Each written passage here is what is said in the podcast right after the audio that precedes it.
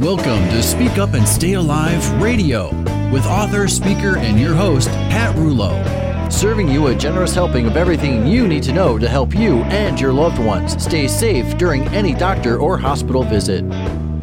The program is not intended to replace medical advice from a licensed professional, but rather to encourage you to become a well informed participant in your health and well being. And now, your host, Pat Rouleau. Hello and welcome. I'm Pat Rouleau, the voice for patient safety, where each week we delve into little known healthcare and hospital hazards, as well as other fringe topics that affect your health and well being. I'm so happy you've taken the time to join me, and today I have lots to share with you. So let's dig right in, shall we? I have lots on my mind today and a guest later in the show whom I interviewed many years ago. She has since passed away, but our conversation is still quite relevant given the news story I read out of Detroit last week about filthy surgical instruments. So let's get started.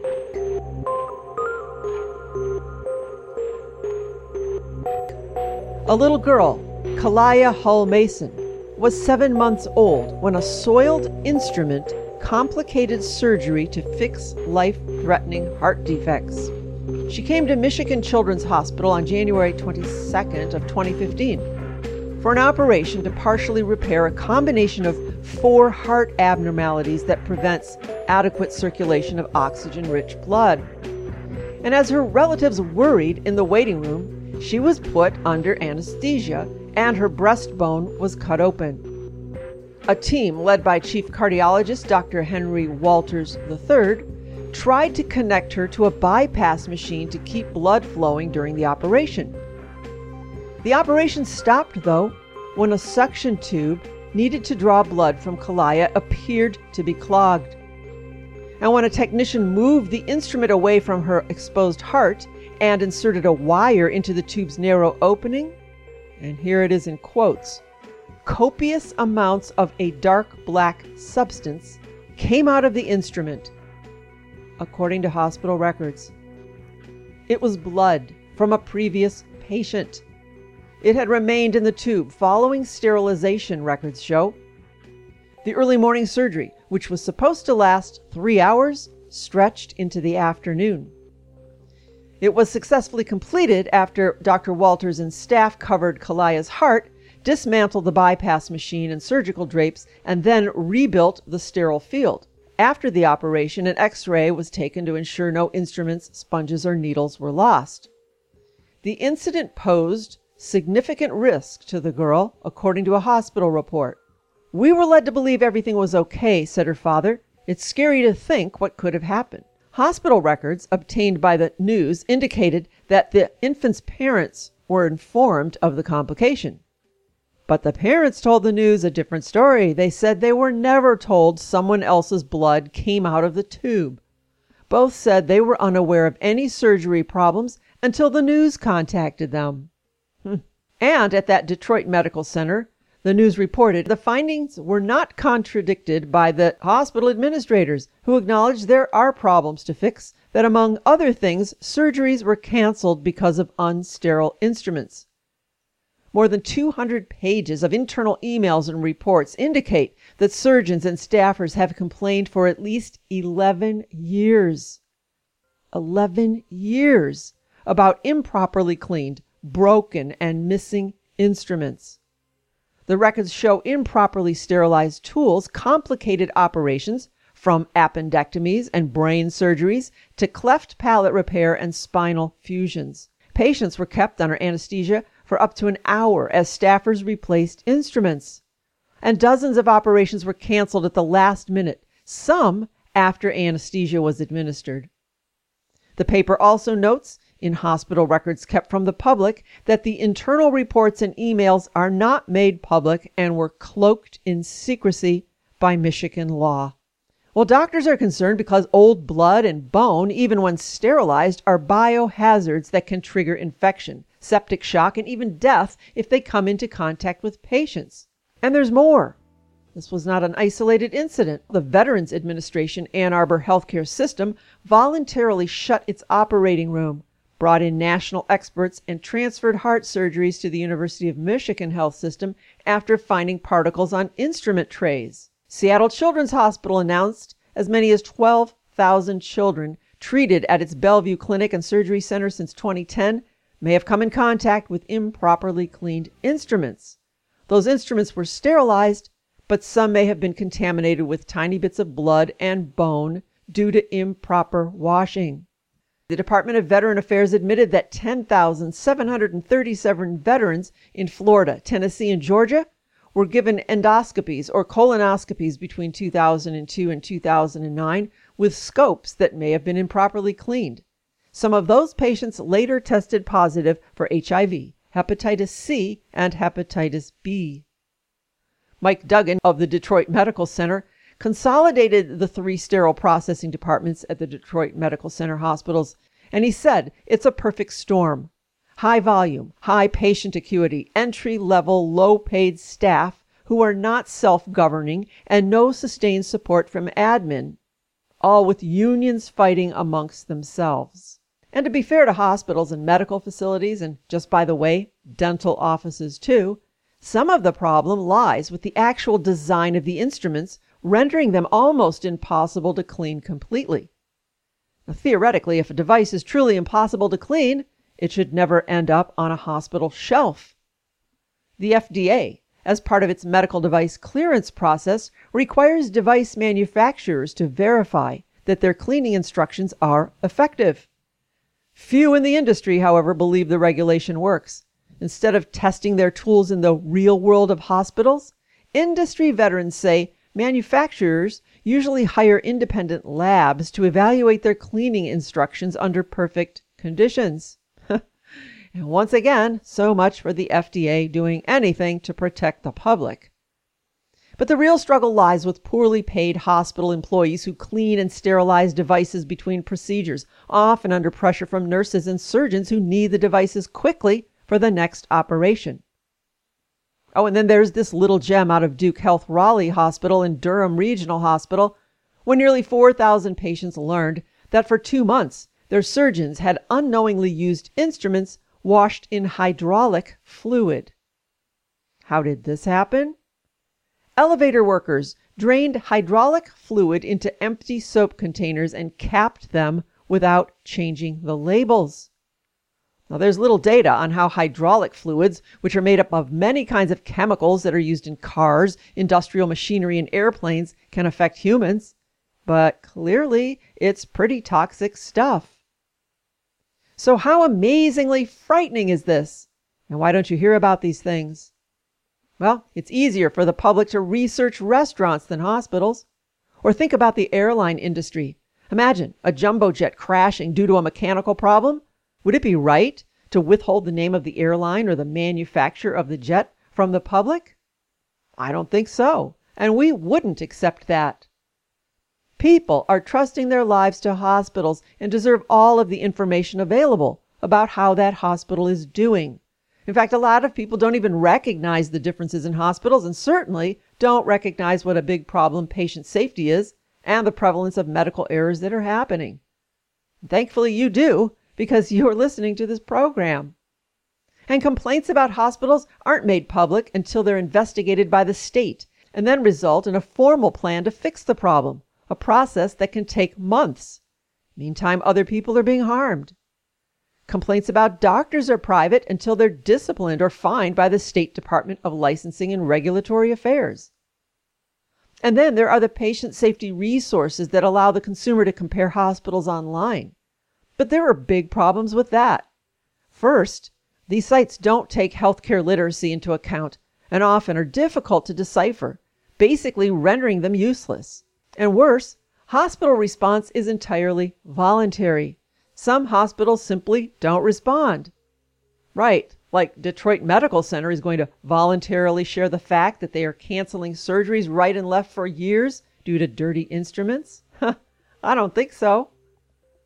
So, what can you do?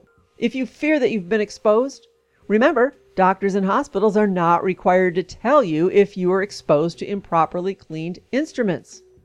So go back and ask if you have any questions. Ask the doctor who performed the procedure. And if you suspect an exposure led to a serious illness or even death, you can have the hospital administration review it as a sentinel event, a preventable occurrence that resulted in serious harm. So if you have loved ones that perhaps died due to something that just kind of rings your bell the wrong way, you might want to look into that. Or call your hospital's medical records office and ask to review your case file. You definitely have the legal right to a copy of your medical records. And maybe most importantly, have this conversation with your doctor, your surgeon, medical team, and your dentist prior to any surgery. Let them know that you understand the potential hazards of unclean instruments. Ask them for reassurance that everything that comes in contact with you is sterile by the most strictest of standards. And you might want to ask if the instruments being used are so intricate as to leave them at risk for not being completely clean. Let them know that you are concerned. And no, it's not weird or rude to talk about this. After what you've heard from me today, it's smart. So remember, the name of this program is the name of this program for a reason. You have to speak up and stay alive.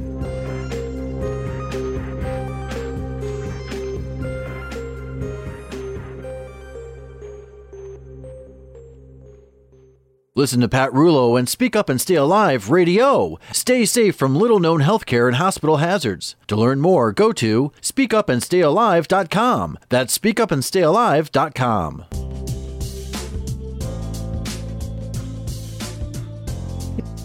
Today, we've been talking about the sterile processing of surgical instruments used in healthcare. Or perhaps I should say, the lack of sterile processing. And I shared some horrific, yet true, stories. And now, to further that, I want to share an interview from several years ago with a guest who many leaders in the healthcare arena know as Michelle DeMeo. At 40 years of age, Michelle was considered a national expert on sterile processing best practices and has been consulted by healthcare systems, the United States military, professional associations, medical device manufacturers, and magazine editors for her vast knowledge on these subjects. She has also been awarded the top 25 Who's Who in the United States for infection prevention. She was actively dying during our conversation, so you may hear that on occasion she, she kind of gasps for breath. She passed away in 2014 of Lou Gehrig's disease and of cancer. But her message is just as important and relevant as the day she and I first spoke. And given today's topic of dirty and dangerous surgical instruments, I felt it important to hear her voice and message once again. So, here we go. We talk a lot on this show about hospital acquired infections, about proper hand washing and glove protocol, but we don't typically think, oh, I wonder if the surgeon's tools are clean. So, Michelle, who is responsible for cleaning and sterilizing surgical equipment in the hospital? These are not licensed individuals usually. Many states have some certified technicians, but most are individuals who apply for a job, entry level, it's considered, um, at a hospital, and are hired and learn on the job. And is there a different group of people that are used to clean and sterilize equipment in a doctor's office? Who does that? Well, you know, in every setting, it's a little bit differently. Um, unfortunately, in doctors' offices, is that there's even less training. Doctors are trained to treat patients, not necessarily the means to handle the instrumentation that they need to care for them best. So practices, whether it's in a hospital, in a clinic, or a doctor's office, is often handed down from individual to individual, whether or not the practice is correct. Uh, there's very little information that is current in terms of technique or resources that are available for people in physician offices to refer to when they have questions. They usually will call a local hospital and ask for advice. Hmm. So then, what about blood pressure cuffs and stethoscopes? Is there any danger of bacteria on those pieces of equipment? Oh, Absolutely. You know, you make a great point there. You know, items, anything that comes in contact with a patient needs to be handled as if it touched the worst type of bacteria because the truth of the matter is that you can't see germs. Right. The naked eye. Something can look clean. It, it can be harboring uh, horrible organisms. Things like stethoscopes and blood pressure cuffs should at minimum be low level disinfected after every use. It's a very hard thing to accomplish. This is something hospitals don't want to hear. One of my suggestions for facilities when I enter them is consider it part of a standard protocol to clean these items, at least the blood pressure cuffs that usually stay in the room in, in a lot of facilities, as part of the general room cleaning after a patient is discharged. And at the very least, wipe it down with an appropriate uh, disinfectant after every patient use.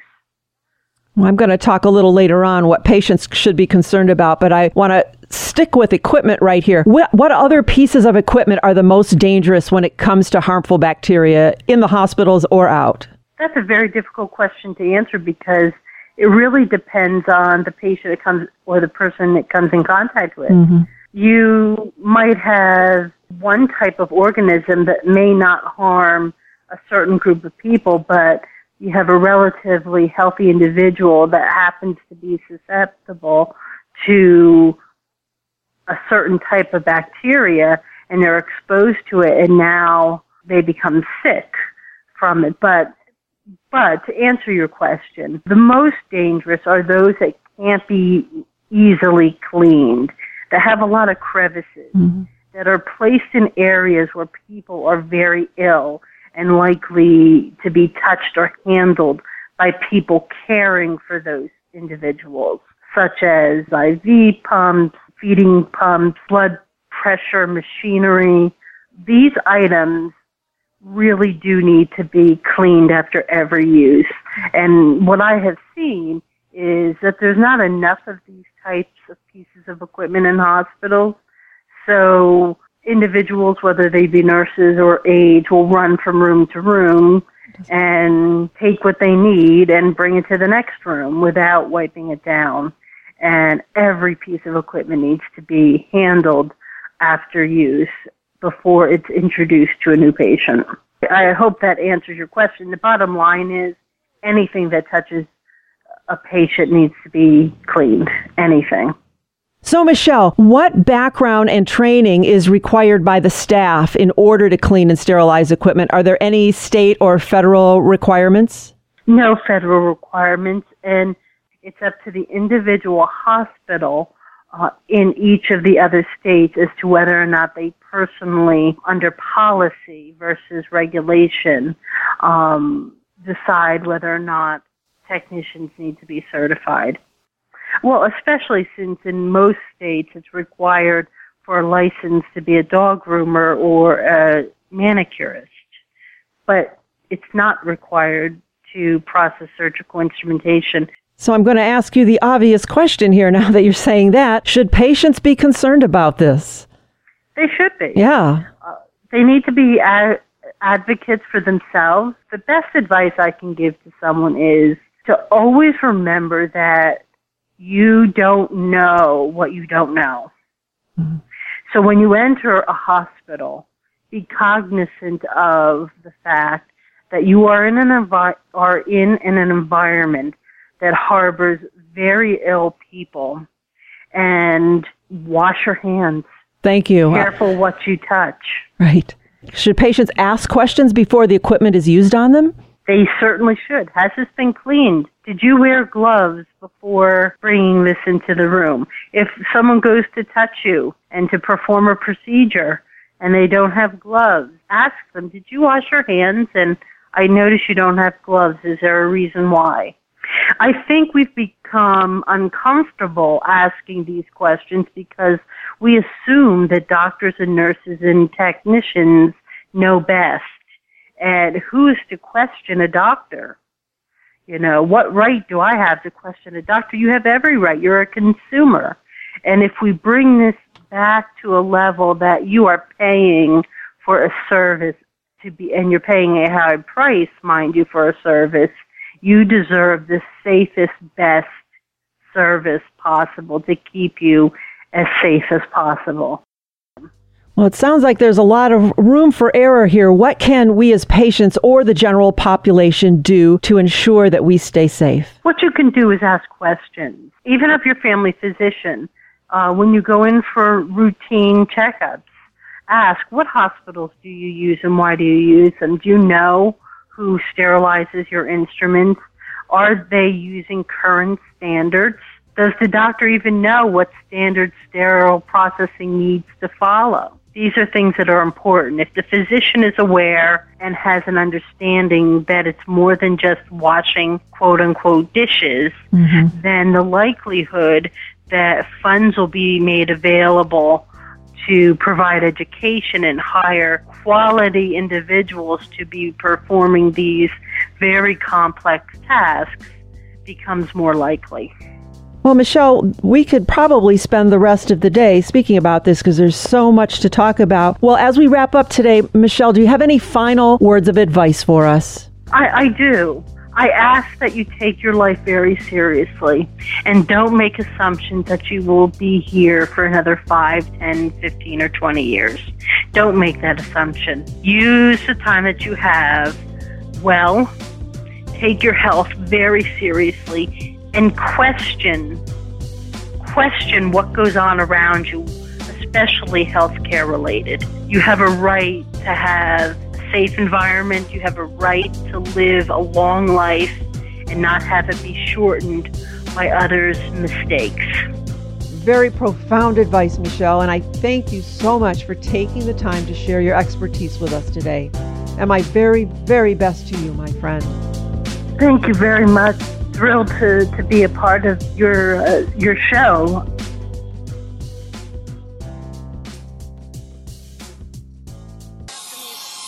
Hot, hot, hot, hot.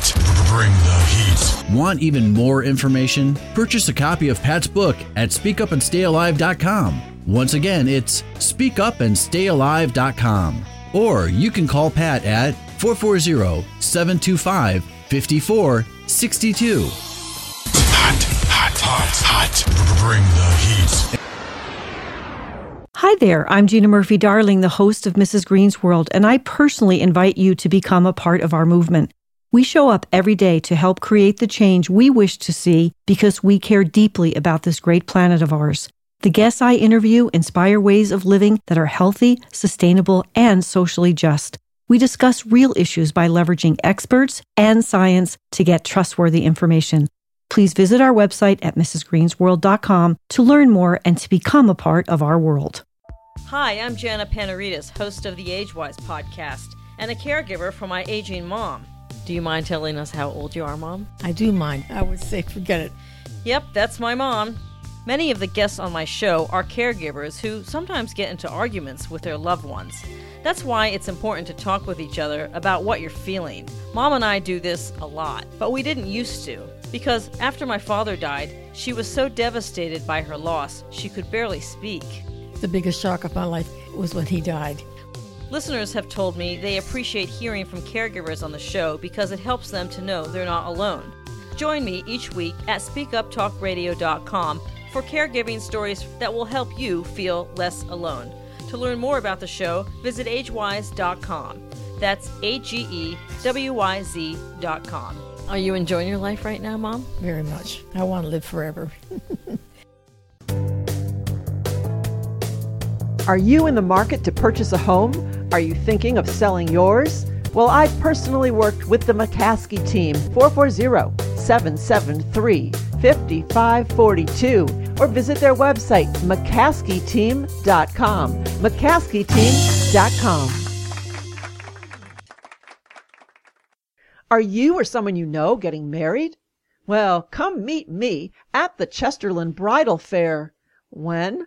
On Saturday, March the 9th, 2019. Saturday, March 9th at Guido's Generation Event Center. It's also known as Guido's Pizza on the corner of Mayfield Road 322 and Chillicothe 306 right at the intersection of 322 and 306 at Guido's Pizzeria. It's a restaurant. It's also called Guido's Generation Center.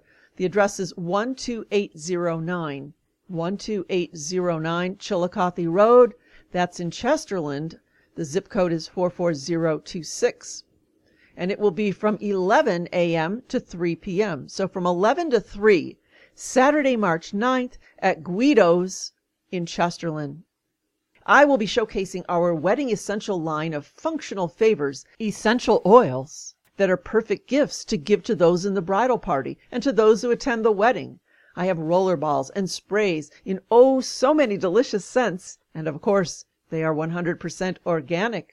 So come and join us to explore the experts in the local area who will be offering services and products to make your wedding day uniquely yours. And enter to win a raffle basket full of gifts and products from local merchants. Enjoy complimentary food and beverages too. And if you know anything about Guido's in Chesterland, you already know how amazing their food is. Guido's, corner of Route 322 and 306 in Chesterland. So come by and see me. That's Saturday, March 9th from 11 to 3. Then on Friday evening, March 22nd, Friday evening, March the 22nd, head out to the Artisans Corner Gallery in Newbury, Ohio, and that is Route 87 and Auburn Road. Route 87 and Auburn Road in Newbury. At 7 o'clock sharp, I will be giving a presentation on how to survive a healthcare encounter or a hospital stay. And at that event, I will have some special essential oils that can help with MRSA, pain, anxiety, sleep issues, and more. So I'd love to see you there. There's going to be complimentary food and beverages there as well. So make an evening of it. Friday, March the 22nd. Be there right at 7. Artisans Corner Gallery in Newbury. It'll run from 7 to 8. The gallery's awesome. So many beautiful pieces of local artwork. You'll be quite impressed. March 22nd, Friday evening, 7 to 8. And I look forward to seeing you there. If you have any questions about either one of those events, feel free to give me a call. 440 725 5462. That is 440 725 5462. Not often do I have some public events, so please join me.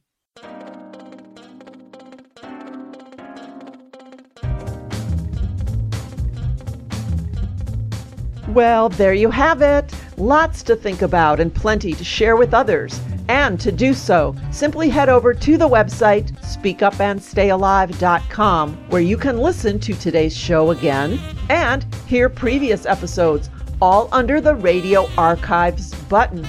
And while you're there, visit the shop page to get a copy of the life saving book, Speak Up and Stay Alive Your Hospital Survival Guide. Now, if you're in the Cleveland, Ohio area, Listen to the show every Saturday morning at 9 o'clock on WHKW, AM 1220, as well as on WHKZ, AM 1440.